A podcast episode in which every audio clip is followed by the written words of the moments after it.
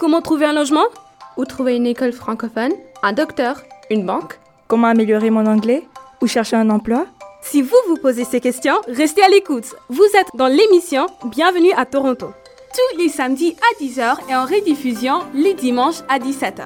Sur chaque FM 105.1, Bienvenue à Toronto vous propose un thème différent avec des invités experts ou des témoins pour vous aider à réussir votre installation dans la ville reine.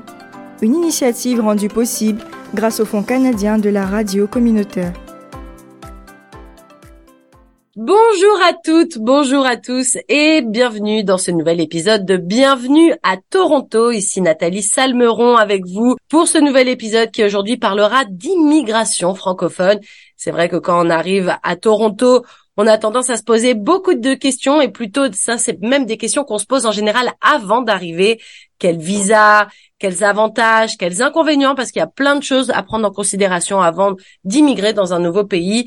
Et ces questions, on va les poser aujourd'hui à Frédéric Boulanger, qui est le directeur des programmes et services en immigration du Collège Boréal. Bonjour Frédéric, comment ça va? Ça va très bien, Nathalie. Merci pour l'invitation.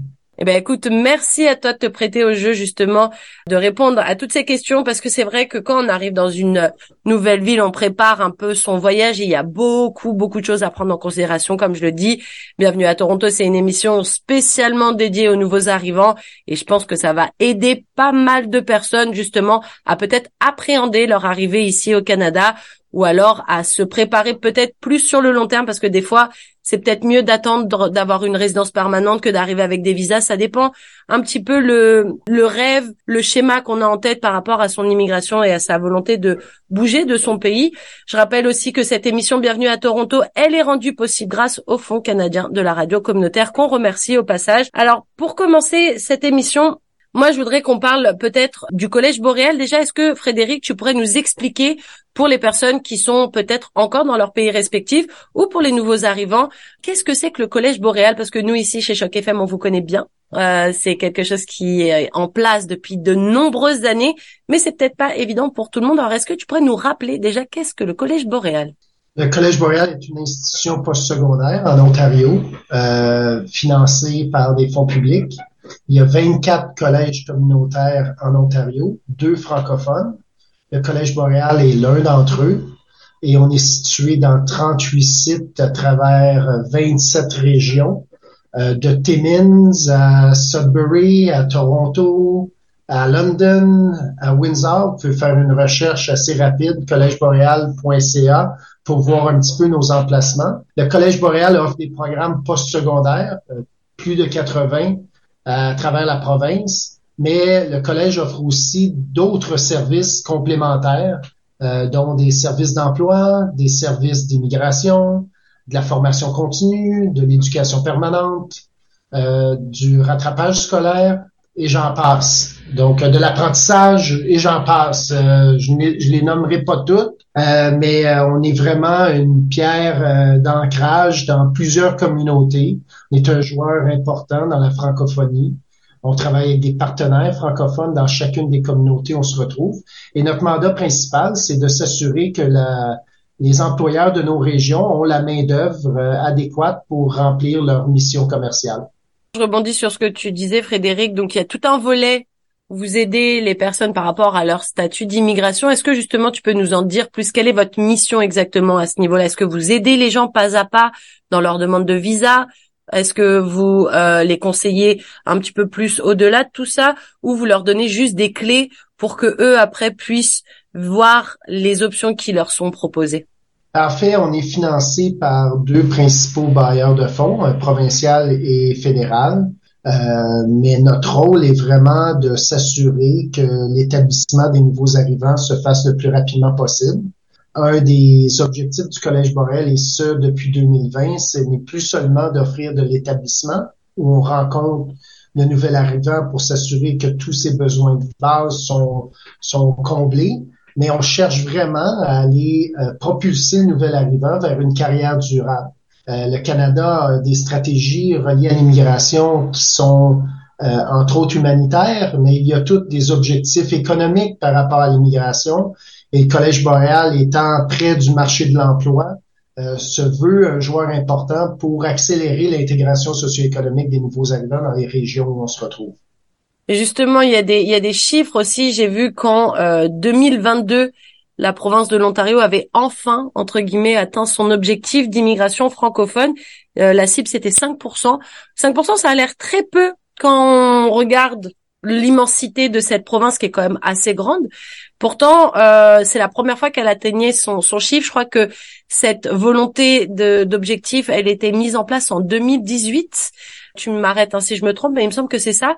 Est-ce que justement c'est euh, des chiffres qui risquent d'évoluer? Est-ce qu'on a envie de, de monter ce chiffre cible justement à peut-être plus que 5% il me semble qu'il y a une annonce qui a été faite par le ministre de l'Immigration dernièrement qu'on parle maintenant de 6 donc, on veut vraiment augmenter ce chiffre-là. Euh, évidemment, de ce qu'on sait, nous, c'est qu'on veut un chiffre qui est réalisable. Donc, on le prend en petite bouchée. Euh, c'est clair que la francophonie à l'extérieur du Québec, elle est importante. Elle est importante pour le pays, pour son positionnement économique à la grandeur de la planète.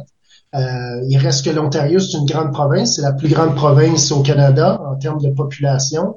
Euh, mais la francophonie de l'Ontario, c'est la, francophonie la plus grande à l'extérieur du Québec. Donc, euh, c'est un, petit pourcentage, mais c'est parce qu'on se retrouve dans une, une province qui est euh, extrêmement populée. Donc, c'est un chiffre qui est atteignable. Nous, on est content qu'on voit une croissance au niveau de nos ambitions, au niveau de la francophonie en Ontario. Et le collège est bien équipé pour supporter tout ça avec tous ses partenaires au quotidien.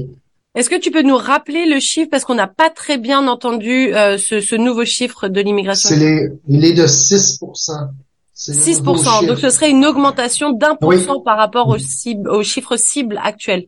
Il semble, je me trompe pas, c'était 4% le dernier, mais à, à vérifier. À vérifier. le prochain est 6. Donc le nouveau, le nouvel objectif est de 6 alors justement, est-ce qu'il y a des avantages et des inconvénients justement à pousser ces chiffres de l'immigration par rapport aux francophones? Est-ce que ça veut dire qu'il y aura peut-être moins d'emplois pour les francophones qui vont arriver? Parce que tout le monde va arriver et que du coup on va devoir un petit peu se chamailler comme au Black Friday, il y a une seule veste et tout le monde se tire la veste parce qu'on la veut absolument. Est-ce que ça va être ça un petit peu le marché de l'emploi? Parce que c'est vrai que quand on arrive et qu'on a une certaine maîtrise du français, on a l'impression qu'il y a quand même pas mal de postes bilingues. Alors, bien sûr, indépendamment des secteurs d'activité, c'est vrai qu'il y a des secteurs d'activité comme dans plein de pays dans le monde où ça va être plus bouché que d'autres. Il y en a d'autres où on a l'impression qu'on nous tend les bras et qu'on attend que ça d'avoir de la main d'œuvre francophone.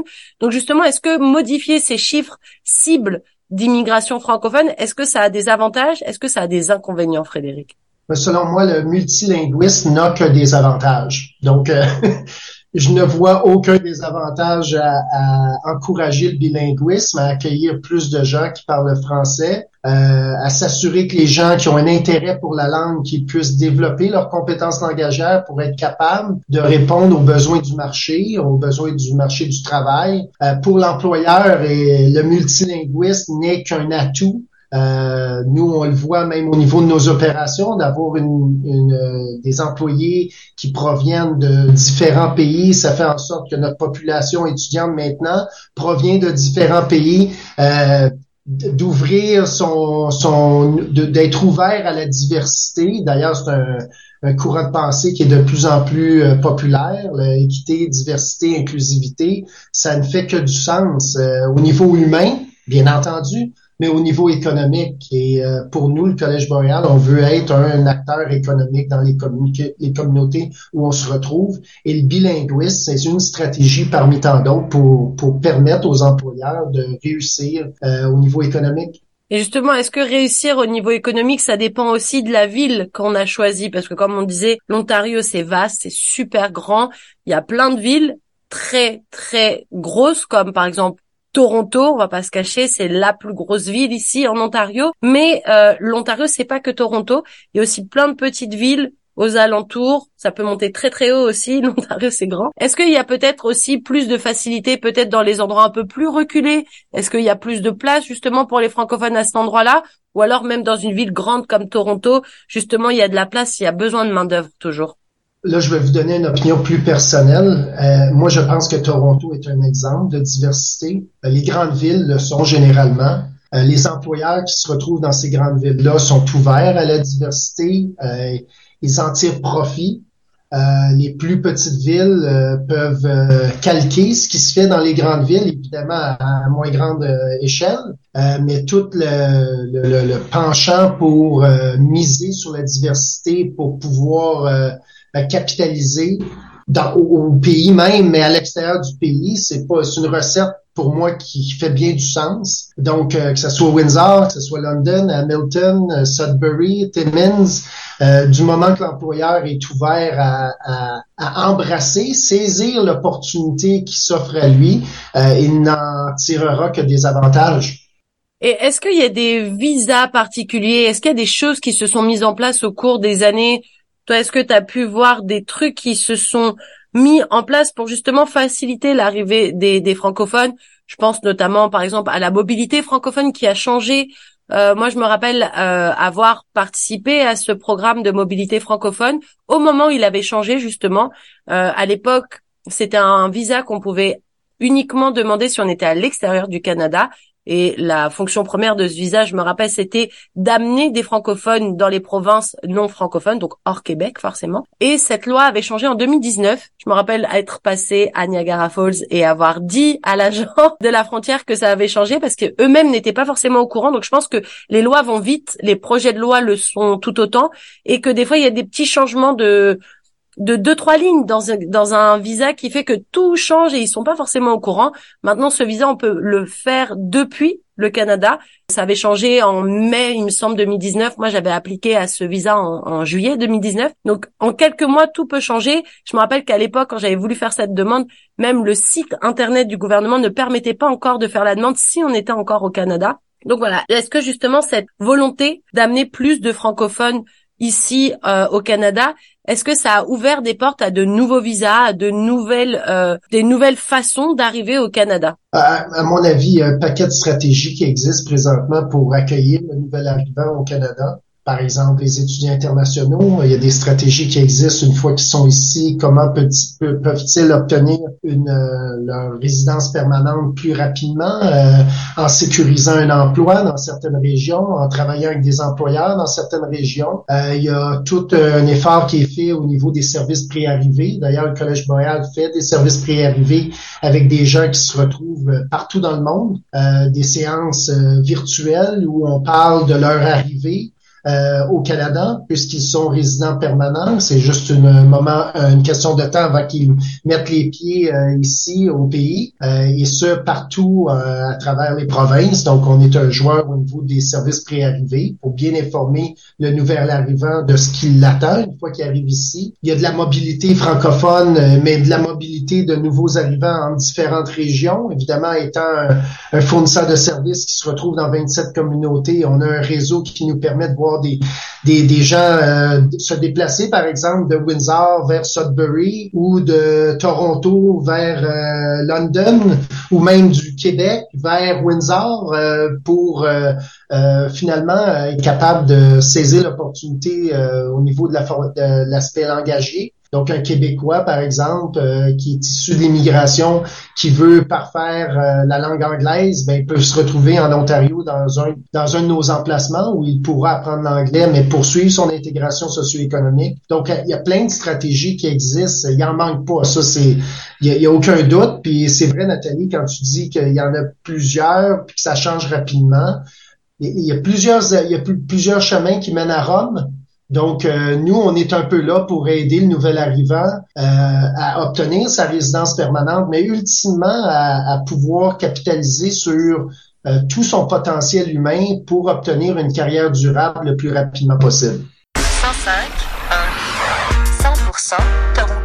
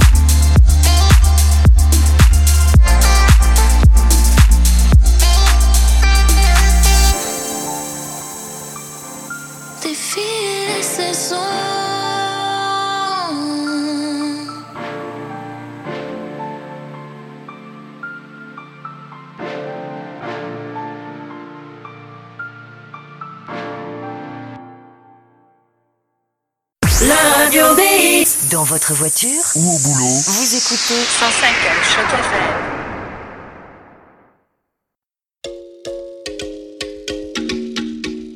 Aïe aïe aïe.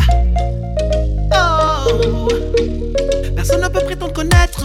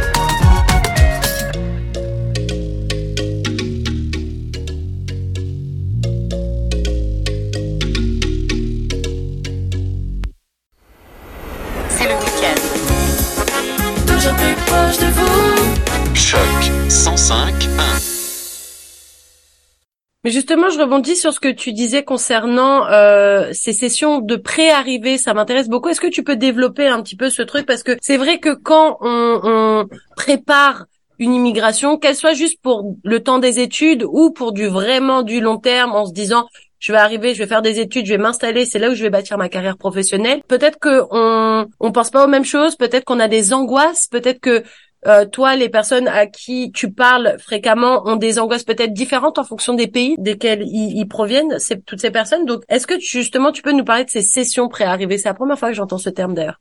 So, avant de parler de préarrivée, j'aimerais te contextualiser d'abord parce que je pense que ça va faire du sens une fois que on va avoir contextualisé. Tous les autres sujets vont être capables, vont, vont faire un lien avec ce la contextualisation de l'immigration au Canada. Le, gouvernement canadien est un champion au niveau de l'immigration. Euh, en fait, il y a plusieurs pays qui regardent ce qui se fait au Canada par rapport aux stratégies d'immigration. Donc, on a euh, une certaine réputation les objectifs principaux du Canada d'avoir euh, de faire venir de plus en plus de nouveaux arrivants euh, vers nous, c'est il y a un objectif, il y a, des, il y a une conscientisation qui, qui est reliée à l'aspect humanitaire de la chose, c'est-à-dire que le Canada a toujours été a toujours eu une réputation d'un pays qui est prêt à intervenir quand les gens se retrouvent dans des situations difficiles. On, l'a fait, on continue de le faire et on est prêt à ouvrir nos portes. On l'a vu avec les, les Ukrainiens, euh, les Afghans, euh, les Syriens. Euh, donc, on est toujours prêt à ouvrir nos portes et accueillir ces gens-là quand que le besoin est, là. Euh, mais il y a un autre, un autre aspect de la chose, c'est qu'on veut apporter des nouveaux arrivants au Canada pour s'assurer qu'on ait la main-d'œuvre nécessaire pour poursuivre nos ambitions économiques comme pays. Euh, parce qu'évidemment, comme vous le savez, il y a un défi démographique au Canada. Il y a de moins en moins de naissances. Donc, il faut combler ce vide-là en, utilisant une stratégie qui est reliée à l'immigration. L'un des défis, c'est que euh, le secteur de l'établissement, de façon générale, est né de, à partir d'une volonté de faire le bien autour autour de, des agences qui offrent des services. Donc, après les premières, deuxième guerre mondiale, il y a des gens qui se sont organisés, qui ont commencé à aider leurs prochains, right? Aider pour aider, d'un point de vue humanitaire. Prendre la main à la personne qui a besoin, en fait. Oui, exactement. Et ça, on a toujours été des champions là-dedans. D'ailleurs, le secteur de l'établissement est né de ça. C'est formalisé à partir des agences qui avaient ou des individus qui avaient décidé de mettre la main à la part et tendre la main à son prochain. Le gouvernement s'est organisé avec ces gens-là ou ces organisations-là qui étaient là euh, après les guerres, les, conflits mondiaux, par exemple. Le défi, c'est que euh, le nouvel arrivant, quand ils arrivent au Canada, ont l'impression qu'ils vont décrocher un emploi à la hauteur de leurs compétences, de leur expérience éducationnelle, expérience professionnelle. C'est pas le cas le taux de chômage du nouvel arrivant est plus élevé que le taux de chômage du Canadien d'origine. Mais c'est bien que tu soulignes ça, Frédéric, parce que c'est vrai que dans la tête de plein de gens, le Canada, c'est un peu l'Eldorado, et on se dit, oh là là, je vais quitter tous les problèmes que j'ai actuellement dans mon pays actuel, que ce soit mon pays de naissance ou un pays où dans lequel j'ai déjà décidé d'immigrer parce que le Canada c'est grand, c'est le deuxième plus grand pays du monde, il y a de l'espace pour tout le monde, ils sont ouverts côté immigration.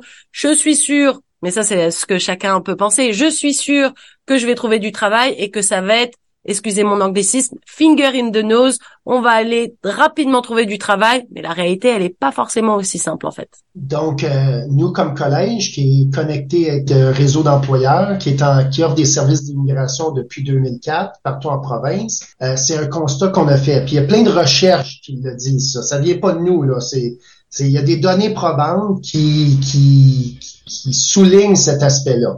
Euh, le taux de chômage. Euh, je ne veux pas vous donner trop de données, mais quand on parle, par exemple, des nouveaux arrivants, 22% d'entre eux travaillent dans un domaine pour lequel ils ont obtenu une éducation. Le Canadien d'origine, c'est plus de 65% Donc, il y a un disconnect entre ce que le nouvel arrivant a à offrir, puis dans, dans quel domaine d'emploi il se retrouve. Euh, le salaire moyen, ça prend 10 ans un nouvel arrivant d'arriver à un salaire équivalent à un Canadien d'origine. Donc, il y a plein de données qui nous expliquent que malheureusement, le nouvel arrivant n'arrive pas à trouver l'emploi pour lequel il avait eu la vision lorsqu'il s'est dirigé vers le Canada. Évidemment, nous, comme collège communautaire, on s'en est fait une responsabilité. Donc, on a développé un, modèle de service qui prend euh, forme autour d'un navigateur en intégration socio-économique qui cherche à propulser le nouvel arrivant vers une carrière de choix le plus rapidement possible, en fonction de son expérience éducationnelle, professionnelle, et même s'il n'avait pas ça, en misant sur son expérience personnelle. Donc, un nouvel arrivant sans éducation ou sans expérience professionnelle a quand même parti de son pays et s'est déplacé dans un nouveau pays. Donc, ça prend du courage, de la motivation, de la détermination, de la résilience. Donc, il y, a des, il y a des qualités qu'un nouvel arrivant a juste parce qu'il a pacté ses bagages et a décidé de s'en venir au Canada. Donc, il faut rapidement, comme institution, reconnaître ça et miser là-dessus pour permettre aux nouvel arrivants d'arriver à une carrière de choix. Je reviens à ta question de pré-arrivée. L'offre de services en pré-arrivée est souvent orientée vers l'établissement. Les besoins de base. Si on pense à la pyramide de Maslow, les besoins de base, les besoins euh, physiologiques, les besoins de sécurité, euh, les besoins euh, d'appartenance. on n'est pas nécessairement toujours orienté vers l'actualisation de soi le haut de la pyramide. Donc, nous, c'est nouveau. On offre des services en pré-arrivée avec un partenaire fédéral où on a des discussions avec le nouvel arrivant sur son intégration socio-économique. Oui, sur ses besoins de base, bien entendu, où le client va, où le client, le résident permanent va demeurer, c'est quoi le coût de la vie, est-ce que les maisons sont chères, sont pas chères, y a-t-il du logement, il y en a pas, euh, euh, est-ce qu'il y a des écoles pour les enfants, est-ce qu'il y a des écoles francophones, des Question plutôt pratico-pratique. Right? Donc on fait ça. Mais ce qu'on veut faire, et ce qu'on, ça sur quoi on travaille présentement, c'est d'offrir aux nouvel arrivants qui n'est pas encore au Canada un plan d'intégration socio-économique qui inclura une démarche vers une carrière de choix. Là, on l'offre présentement, et ça depuis 2017, aux résidents permanents qui sont ici. Mais maintenant, on travaille avec notre partenaire pour pouvoir l'offrir à des, des résidents permanents qui sont en transition vers le Canada. Et ce modèle-là va nous permettre de d'aiguiller le client au bon endroit, au bon moment. Et là, évidemment, on l'aiguille pas juste en Ontario, on l'aiguille partout au Canada. Donc, évidemment, si on a un client qui veut travailler dans le pétrole, ben on l'enverra pas à, à Windsor ou ouais, à on va plus l'envoyer dans l'Ouest. On, pourrait l'envoyer dans l'Ouest, on pourrait l'envoyer à Sarnia, par exemple, right? Ou, donc, il y a des endroits qui vont, de, vont, vont être beaucoup plus stratégiques pour le client par rapport à son intégration socio-économique accélérée. Donc, on veut être capable de faire cette planification-là avant que le nouvel arrivant se retrouve en sol canadien. Si c'est pas possible, on veut s'assurer de parler au nouvel arrivant le plus rapidement possible pour être capable de discuter de sa planification de carrière, de ses ambitions de carrière et de déterminer avec le nouvel arrivant les étapes nécessaires pour se rendre à cette carrière de choix-là. S'il est en Ontario et il désire travailler dans les mines, on a, par exemple, il est à Windsor, on a une mine de sel à Windsor, peut-être qu'on lui suggère d'aller à Sudbury. Et là, le Collège Boréal est bien positionné parce qu'en fait, on peut se référer le client à nous-mêmes. On peut lui permettre de, de se déplacer de Windsor vers Sudbury et obtenir le même niveau de service et d'être capable de mettre en branle le plan qui, qui aurait été établi avec ce nouvel arrivant-là. Donc, c'est une longue réponse pour une courte question, mais le service préarrivé, il existe et chez nous, il va prendre forme vraiment dans une optique d'intégration socio-économique. Et quelle est la meilleure technique, entre guillemets, même s'il y a rien de réellement acquis dans la vie, mais est-ce que vous conseillez plutôt, vous, au Collège Boréal, d'arriver avec une résidence permanente parce que le panel de choses auxquelles on a accès peut-être un peu plus large, ou alors d'arriver avec un visa étudiant tu disais qu'il y avait plein plein de visas étudiants un peu différents. Je pense aussi c'est basé sur le pays d'origine sur lequel on arrive. Moi, j'ai tendance toujours à avoir des références franco-françaises parce que je viens de France, mais c'est vrai que peut-être quand on vient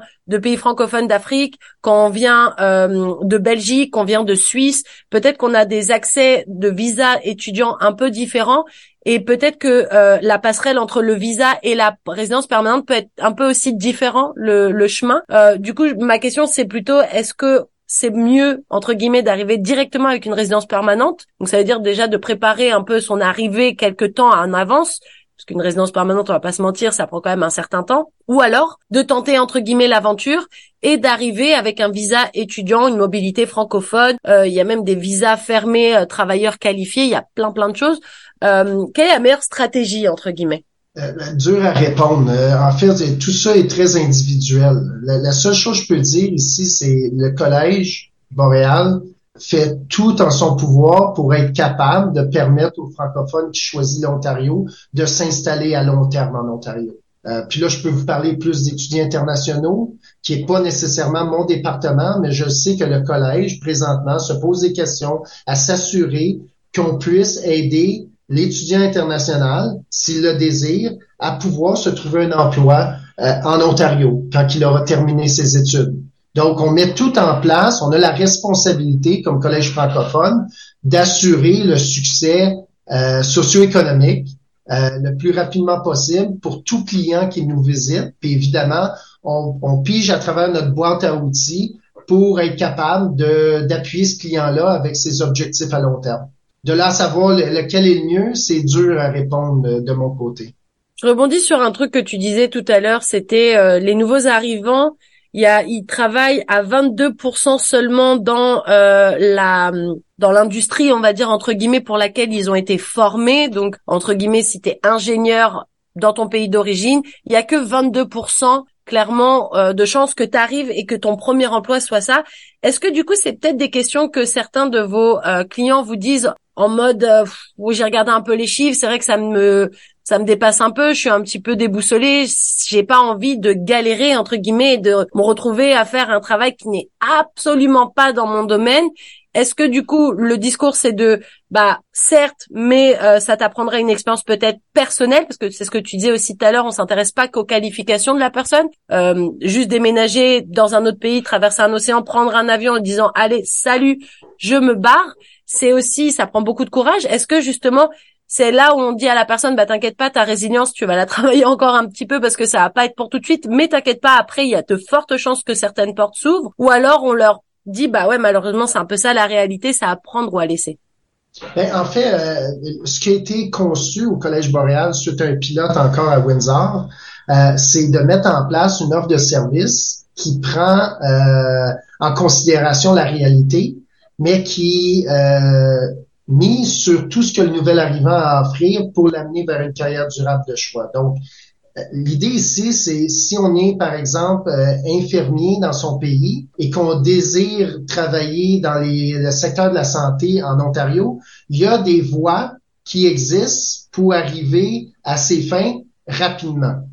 Mais il faut mettre un plan en place. Nous, notre plan mise sur trois grands accélérateurs. Et les accélérateurs ont été déterminés suite à la recherche, suite à notre expérience pour miser sur les plus grandes barrières pour accéder à l'emploi pour un nouvel arrivant. Sur le nouvel arrivant, les sondages le disent, la recherche le disent, il y, a, il y a, plus que trois barrières, mais les trois grandes barrières qui nous, qui nous partagent, c'est la non-reconnaissance des diplômes étrangers. De certains, pas tous, certains. De certains. Qu'on fasse pas peur à tous les gens. Non, non, mais de certains programmes, euh, de certaines études, euh, c'est l'incapacité des fois de l'employeur à reconnaître le diplôme étranger. Euh, faut, faut se dire que le, Canada a mis sur une économie de petites et de moyennes entreprises. Donc, évidemment, c'est difficile pour une petite et moyenne entreprise, une moyenne entreprise de reconnaître certains diplômes qui viennent de pays où on n'a peut-être pas connaissance que où ce pays-là se situe.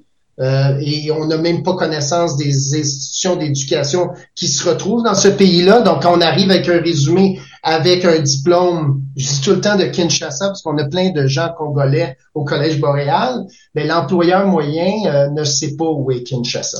Donc, euh, c'est très dur de reconnaître le diplôme de Kinshasa. Donc, ce qu'il faut faire, c'est de s'assurer que le nouvel arrivant puisse, malgré le fait qu'il y a un diplôme à l'étranger, puisse faire reconnaître son diplôme le plus rapidement possible. Donc, c'est quoi l'équivalence du diplôme obtenu par rapport au secteur d'activité dans lequel on souhaite travailler? Quelles sont les exigences du secteur d'activité dans lequel on souhaite travailler?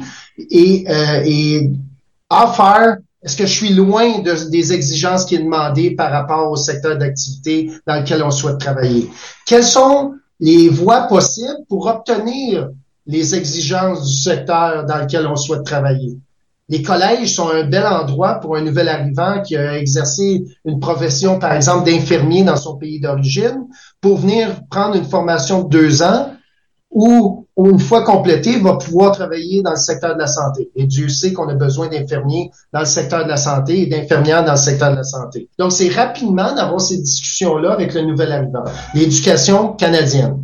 L'expérience de travail canadien, je le sais qu'il y a eu une loi dernièrement qui a été passée par rapport au fait que les employeurs ne pourront plus demander si les gens ont de l'expérience de travail canadien. C'est ça, c'est un projet de loi qui est en ce moment en, révision justement et il y a plusieurs volets et notamment, et je rebondis justement sur ce que tu dis Frédéric, certains secteurs où ils se sont rendus compte que la main d'œuvre était réellement très très très très importante et qu'on était clairement ici au Canada en manque de main d'œuvre dans certains secteurs, notamment celui de la santé. On l'a vu notamment pendant la pandémie pour ceux euh, qui nous écoutent et qui ont été au Canada justement euh, pendant la pandémie ou qui ont regardé un peu de loin ce qui se passait, c'est vrai que bah malheureusement les chiffres dans le secteur de la santé étaient déjà bas. Il y avait déjà pas réellement assez de main d'œuvre et c'est sûr qu'il y a eu un, comme un crash. Les gens ont eu un petit peu un burn-out de ce secteur de la santé et du coup il y a certains euh, secteurs, je pense notamment à la santé, je pense notamment à la construction et certains euh, la, plomberie, certains voilà euh, métiers un petit peu euh, où on demandait des qualifications, où il fallait repasser des diplômes ou juste des, des petites formations express entre guillemets. Voilà, ce projet de loi qui est en cours de révision va peut-être permettre d'enlever certaines de ces barrières que tu énumérais jusqu'à présent. Absolument. Euh, mais il reste que le projet de loi euh, est, est en, processus d'approbation, euh, mais il reste que l'employeur moyen ou petit, encore une fois, des fois, demande l'expérience de travail canadienne. Puis c'est vrai ça, même pour un Canadien d'origine qui n'a pas d'expérience de travail, on lui demande d'avoir une expérience de travail canadienne. C'est un peu l'approche qu'ont les employeurs. Malheureusement, parce qu'évidemment, l'expérience internationale, c'est riche. Euh, il y aurait lieu de saisir cette opportunité-là euh, lorsqu'un candidat se présente à nous qui a une expérience à l'étranger, de dire Wow, OK, pourquoi on n'intègre pas cette personne-là le plus rapidement possible au sein de notre équipe? Donc, deux, deux barrières. La, non-reconnaissance des diplômes étrangers, la, demande de l'employeur à avoir de l'expérience de travail canadienne et les langues. Donc, euh, quand on est francophone, il faut parler anglais. Euh, la plupart du temps pour se décrocher une carrière de choix. Donc, nous, ce qu'on a fait, c'est que, sachant que ces trois éléments-là sont les barrières les plus importantes, c'est qu'on a des navigateurs qui s'assurent d'avoir un plan pour chacun de ces trois accélérateurs-là. On n'appelle pas ça des barrières, on appelle ça des accélérateurs. Donc, il y a un plan par rapport à la reconnaissance des diplômes, il y a un plan par rapport à l'expérience canadienne et il y a un plan par rapport à la langue. Donc, évidemment, si on a un nouvel arrivant qui a une expérience en soins infirmiers à l'étranger et qui désire venir passer deux ans chez nous, il va faire non seulement l'aspect éducationnel, mais à l'intérieur du programme, il y a un stage. Donc, il va faire l'expérience canadienne en même temps. Et pendant ce temps-là, on va lui donner des cours d'anglais pour qu'il puisse développer ses compétences langagières. En dedans de deux ans, nous, on l'a vu au Collège Boréal, quand on est francophone, on peut rapidement se décrocher une carrière de choix. Et on n'est pas obligé de se retrouver dans un emploi de survie. Parce que souvent, c'est ce qui arrive. Le nouvel arrivant se retrouve dans un emploi de survie et malheureusement, il y demeure pendant plusieurs années et à un moment donné, il réalise, tu sais quoi, peut-être qu'il y a un autre chemin. Et là, des fois, il nous visite et là, on met un plan en place. Mais on a déjà perdu quatre, cinq, six années.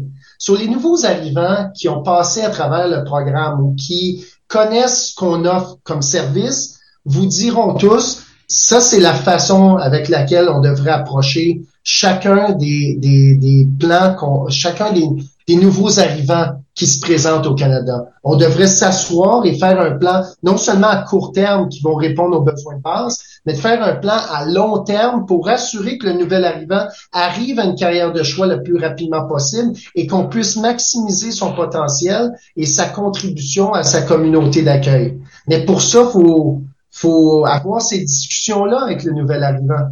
Et il faut aussi que le nouvel arrivant soit conscient qu'il y ait ces personnes, ces services qui existent. Parce que des fois, on a tendance, comme tu dis, à prendre le premier travail parce que les factures vont pas se payer toutes seules et qu'on arrive vite dans le tourbillon de la vie à se dire bah ouais mais maintenant je travaille à temps plein, j'ai pas le temps de chercher à droite à gauche des informations sur quelqu'un qui pourra éventuellement m'aider. Et au final c'est souvent au bout d'un certain moment qu'on en a ras le bol, ras la casquette qu'on se dit bah en fait je vais peut-être essayer de trouver une main qui va encore une fois peut-être m'aider, cette fameuse main tendue dont on parlait. Mais il y a un volet aussi que j'aimerais qu'on aborde avant avant qu'on se quitte Frédéric, c'est l'argent parce que c'est vrai que augmente enfin faire une demande d'immigration, ça prend des sous. Euh, est-ce que justement il y a des euh, bourses, des facilités peut-être pour les étudiants quand euh, ils se retournent vers le collège boréal? Est-ce qu'il y a des moyens justement de les aider un petit peu? Parce que c'est vrai que des fois mettre la main à la poche pour repayer une formation alors qu'on a déjà été diplômé. Je repense par exemple à cet exemple de d'infirmiers. Moi, j'ai toujours en tête, et c'est l'exemple que je donne toujours, quand on saigne à Paris, à Kinshasa, pour prendre l'exemple, ou à Pékin, en général, la façon d'aborder comment on va se faire soigner est à peu près la même. Moi, j'ai toujours eu ce problème de me dire comment ça se fait que quelqu'un qui soit docteur limite dans son pays doivent repasser tout ce processus. Et ce processus forcément il coûte de l'argent. Ou alors c'est ça va pas coûter de l'argent mais alors tout ce qui va être à côté va pas pouvoir être payé parce que cette formation là bah elle va pas rapporter des sous. Donc il va falloir quand même trouver un moyen pour bah, payer les factures, payer son logement, payer à manger, parce qu'il faut quand même avoir quelque chose dans son assiette à un moment. Mais euh, voilà, est-ce qu'il y a des choses qui sont mises en place peut-être pour faciliter ou des facilités de paiement, des bourses, enfin des choses qui permettent aux gens de se dire oh là là, en plus de ces barrières, j'ai pas le oh, le fardeau financier en plus qui plane au-dessus de ma tête? Ben, il y a différentes euh, stratégies pour euh, rencontrer euh, les, les, les, besoins financiers du nouvel arrivant s'il décide de retourner euh, dans, euh, prendre une formation dans un collège, ça soit n'importe quel collège. Ça.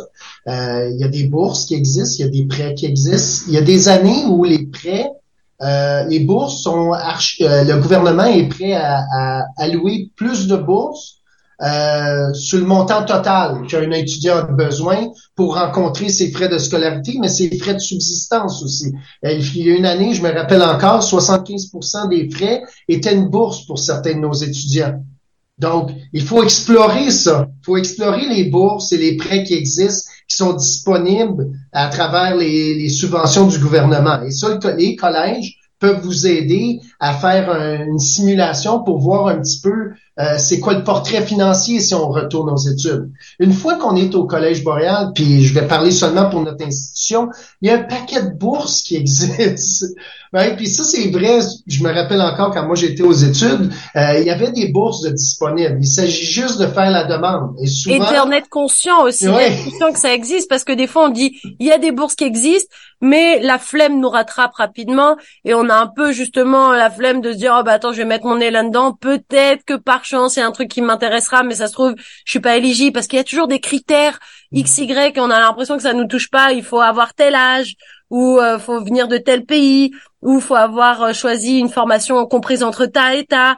Donc des fois on se dit oui ça existe, mais je suis jamais éligible pour ces trucs-là. Ben, il y, a, il y, a, du travail qui a été fait de notre côté, puis je le sais parce que je suis là depuis 2000, 2011 maintenant. Euh, je sais que la fondation, le département qui s'occupe des bourses, entre autres, on facilite l'accès aux bourses disponibles. Donc, il y, a, il y a, des stratégies qui sont mises en, place pour éliminer les barrières qui, se, se, dressent devant l'étudiant pour accéder à ces bourses-là. Donc, il y a du travail. On est conscient de cet aspect-là, que des fois, il y a plein de barrières, puis finalement, l'étudiant décide de ne pas appliquer sur les bourses. Donc, on a, a, tenté, de ce que je sais, à limiter le nombre de barrières pour que l'étudiant puisse bénéficier de ces bourses-là qui lui qui lui sont euh, qui lui sont potentiellement accordées. Donc, euh, les bourses existent ils sont disponibles. Le processus à Boréal a été simplifié pour s'assurer que l'étudiant accède à ces bourses-là. Il y a du personnel en place pour faire des simulations par rapport à des prêts et bourses qui peuvent être allés, euh, qui peuvent être euh, euh, obtenus à travers le gouvernement, les subventions gouvernementales. Donc, mais la première chose à faire chez nous, en tout cas, c'est quand on vient au Collège Boréal, on est résident permanent, c'est de demander à rencontrer un navigateur d'intégration socio-économique. Et c'est le navigateur qui va mettre en place le plan et les intervenants qui devront soutenir le nouvel arrivant, non seulement dans sa réussite scolaire, mais dans, dans l'obtention d'une carrière de choix le plus rapidement possible afin d'éviter les frustrations au final. Parce que je pense que le pire c'est ça c'est de se dire ouais je vais aller au Canada c'est l'Eldorado je vais refaire ma vie. En mieux qu'ici je gagnerai mieux. Les gens sont plus gentils donc je vais me faire plein d'amis et tout. Puis c'est vrai que des fois la réalité te rattrape. Et en fait euh, bah tu te retrouves dans un emploi que t'aimes pas du tout avec des collègues qui seront jamais tes amis. Et, euh, et tu galères pendant longtemps avant de trouver les portes qui vont t'ouvrir justement la voie de euh, bah tu vas trouver la carrière que tu voulais avoir et, tout ça. Et au final c'est bien que des institutions comme euh, le collège boréal existent parce qu'au final c'est en place depuis longtemps. On voit même le petit logo derrière toi. Il y a marqué depuis 1995 que ce collège boréal existe. Donc ça veut dire c'est des institutions qui sont là et en place. Mais je pense qu'il y a encore pas mal de gens qui arrivent vers vous et qui vous disent oh ben j'ai fait une recherche rapide sur Google. Je vous ai trouvé sans savoir exactement tout le passif, tout ce que vous faites peut-être aussi? Oui, oui, ben évidemment. Et c'est, c'est au bout du compte, pour nous, c'est d'assurer qu'on offre un service de qualité qui répond aux attentes du nouvel arrivant dans le cas dans le cas dans le cas présent, on parle de nouveaux arrivants et, et de, encore une fois, de, de maximiser le potentiel du nouvel arrivant et s'assurer qu'il qu'il contribue le plus rapidement possible à sa communauté d'accueil. Et, la plupart des nouveaux arrivants, encore une fois, les données probantes le disent, la recherche le disent, euh, l'emploi est un objectif. Il y a beaucoup de nouveaux arrivants qui arrivent au Canada dans une optique de travailler.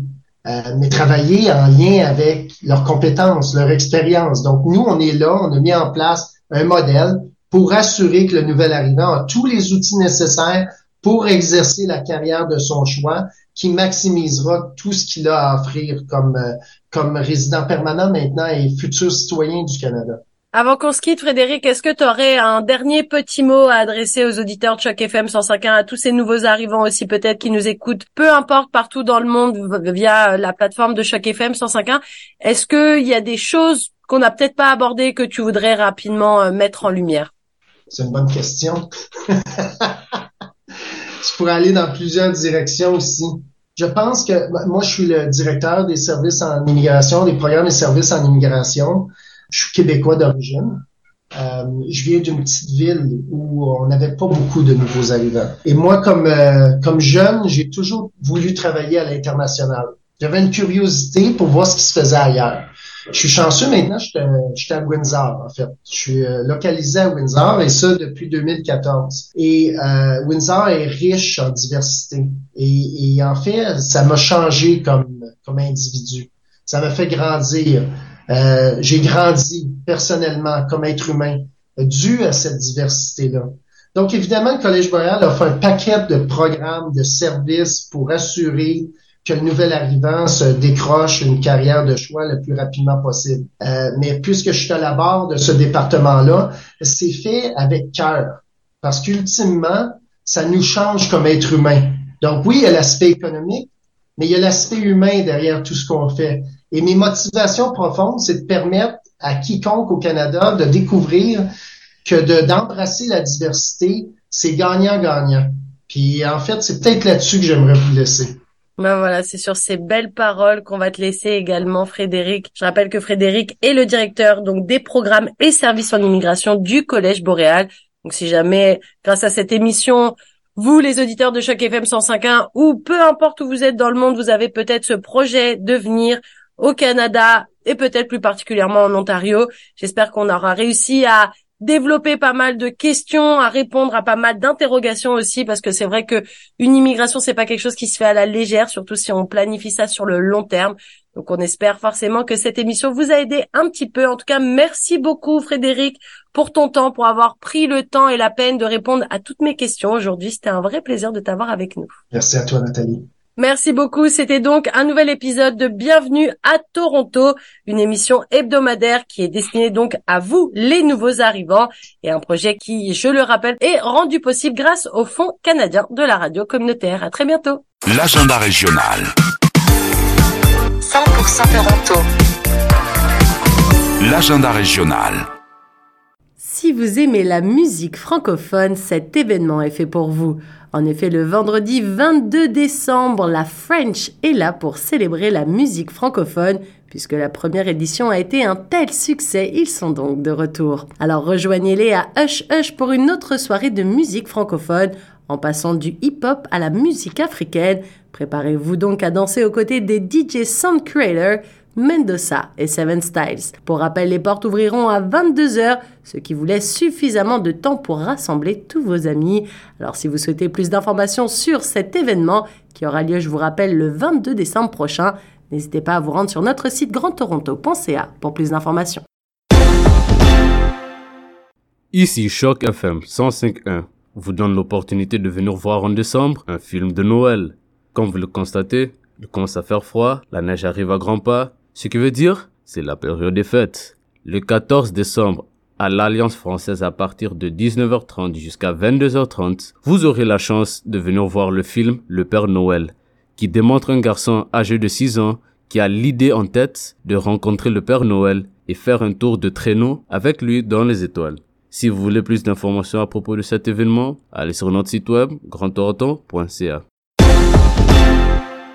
Le mercredi 13 décembre de 19h à 1h, assistez à la conférence qui a pour thème les muses de la ville reine, panorama des salles de spectacle de Toronto. Cette conférence aura pour but de faire le point sur la question et de dresser un panorama des scènes de la ville. Une seule adresse, Alliance française Toronto, Downtown, Campus 24, Spadina Road. Il à noter que cette conférence est totalement gratuite.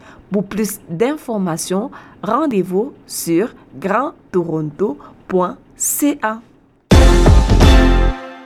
Chaque fin vous présente un cours en ligne d'introduction à la pâtisserie française. Rejoignez la chef Michel jeudi le 14 décembre alors qu'elle vous transporte au Cordon Bleu de Paris pour un après-midi de pâtisserie. De formation classique en cuisine française, la chef Michel vous invite chez elle pour vous apprendre pas à pas à créer votre propre profiterole à partir de zéro. Vous recevrez un email avec la liste de l'équipement et des ingrédients afin que vous puissiez préparer vos mesures avant le cours. Si vous êtes intéressé, visitez notre site grandtoronto.ca pour plus d'informations. C'était l'agenda régional. Choc 105.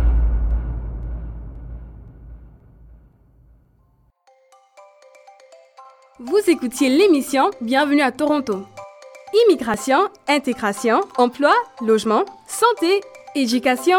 Pour connaître les meilleurs organismes francophones et réussir votre installation dans la ville reine, retrouvez-nous tous les samedis à 10h ou en rediffusion les dimanches à 17h.